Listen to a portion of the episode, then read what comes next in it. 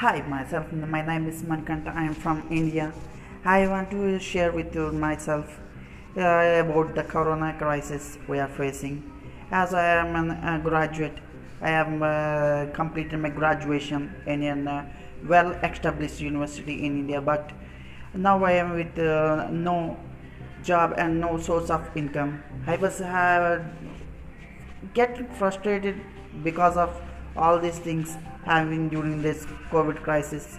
And i have done a couple of jobs and uh, do some other uh, on-site business but it uh, became nearly nightmare for me.